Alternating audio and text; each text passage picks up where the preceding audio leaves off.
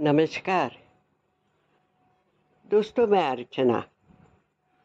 मैं ज़्यादातर motivational videos audios बनाती हूँ। क्योंकि मैं जहाँ भी मुझे कोई बुलाता है मोटिवेशनल स्पीच के लिए, या तो मैं कई फ़ंक्शन में जाती हूँ शूटिंग में जाती हूँ तो मैं, मेरा एज बताती हूँ कि मेरा एज सिक्सटी एट है। तो उन लोगों को बड़ा ताजुब होता है। वो बोलते, ये एज में how can you be so active तो मैं, मेरे एक्सपीरियंस कोई तजुर्बे या क्या करना चाहिए पॉजिटिव रहने के लिए? क्योंकि पहले वो लोग पूछते, आपको ये एज में कुछ बीमारी नहीं है? मैं बोलती हूँ, भाई, सब बीमारियाँ है। मुझे बीपी है, मुझे डायबिटीज़ है, मुझे स्पॉन्डिलाइटिस है, मुझे वर्टिगो है। और अब भी मेरा ये निदान हुआ है कि मुझे ऑस्ट्रियोफोरोसिस है। तो दुनिया भर की बीमारियाँ होके भी उसको ये लेके उसको कितना महत्व देना ये अपने ऊपर होता है। ज़िंदगी एक बार आती है तो वो अच्छी तरह से जीनी चाहिए। ये सब तो आता ही रहेगा ना एज के हिसाब से। तो उसे बाजू रख के उसका टेंशन ना लेके किस तरह से जीना चाहिए, ये मैं हमेशा बताती हूँ। तो मेरे आजू बाजू जो तीस से फोर्टी फाइव तक जो लड़कियाँ या औरतें रहती है, वो बोलती है, दादी, आपके एज में मुझे आपके जैसा ही बनना है, वैसे ही जीना है। तो ऐसे नहीं कि मुझे कोई आपत्तियाँ नहीं आई। भगवान को भी जहाँ आपत्ति से छुटकारा नहीं है तो हम तो बस इंसान हैं।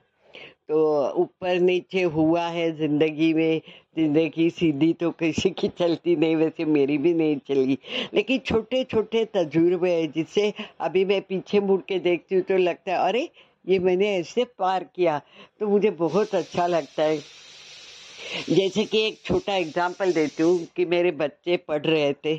हम लोग एक छोटा सा फ्लैट लिया था हम छः लोग थे। मेरे दो बच्चे मैं मेरे हस्बैंड और सास ससुर। मेरे हस्बैंड को सिर्फ़ फाइव थाउज़ेंड सैलरी था उसमें ढाई हज़ार लोन के कटते थे। तो ढाई हज़ार में तो इनका बस बच्चों की पढ़ाई और ये होना पॉसिबल नहीं था। फिर मैंने जो जॉब करना आ, करने की सोची। मेरे पास ग्रेजुएशन नहीं था, मुझे इंग्लिश अच्छी नहीं आती थी। लेकिन मैंने एक जगह जॉब किया, उसको हंड्रेड परसेंट दिया, सब सीखा कंप्यूटर से लेके English speaking everything I have learn जब मैं बाहर पढ़ी रिटायर होके तब मुझे सेल्स मैनेजर की पोस्ट दी गई थी उसके पहले और द बेस्ट सेल्स पर्सन करके मैं गई। मतलब हर एक के लिए एज या एक्सक्यूज़ नहीं देने चाहिए हमें। हम लोगों को आगे जाना है तो बस आगे जाना है। हमें गोल रखना चाहिए अपने लाइफ में। तो ही हम अच्छी तरह से आगे बढ़ सकते हैं, ऐसे मुझे लगता है। मैं थर्टी नाइन एज की थी जब मैंने जॉब स्टार्ट किया। उसके बाद बच्चे पढ़े लिखे, अच्छी तरह से अपने जॉब में लगे। तो मतलब मुझे यही कहना है कि अपना एज अपना एजुकेशन मुझे कंप्यूटर नहीं आती, मुझे इंग्लिश नहीं आता। ये एक्सक्यूज़ दे के पीछे नहीं हटना चाहिए। ट्राई तो करो। मुझे सिर्फ़ एक ही नहीं आया, वो है ड्राइविंग मैंने ट्राई किया कि मेरे को खुशी है कि मैंने ट्राई तो किया। पचपन साल की मैं थी, तब मुझे लगा कि अभी मुझे मेरा जो ड्रीम है, वो परसू करना चाहिए। तो मैं एक्टिंग के एंटरटेनमेंट के क्षेत्र में गई। और वहाँ भी भगवान की दया से मुझे बहुत अच्छा मौका मिला। मैंने सीरियल्स किए, मैंने अच्छे अच्छे बड़े बड़े कंपनियों के ऐड किए शॉर्ट फिल्म्स किए हैं और पिक्चर्स किए हैं, सब कुछ किया, अभी भी कर रही हूँ। अभी मैं पॉडकास्टर हूँ, मैं यूट्यूबर हूँ, मैं अभी जर्मन सीख रही हूँ। तो आपको मुझे यही कहना है कि भगवान ने हर एक को जो भी वर्चू दिया है, कुछ तो एक स्पेशल दिया है, वो हमें अपने आप को ढूंढना पड़ता है। वो ऐसे ही नहीं पता चलता और उसके पीछे अगर हम लगे, जी जान से मेहनत करके तो ज़रूर आप हर कोई कामयाब होगा।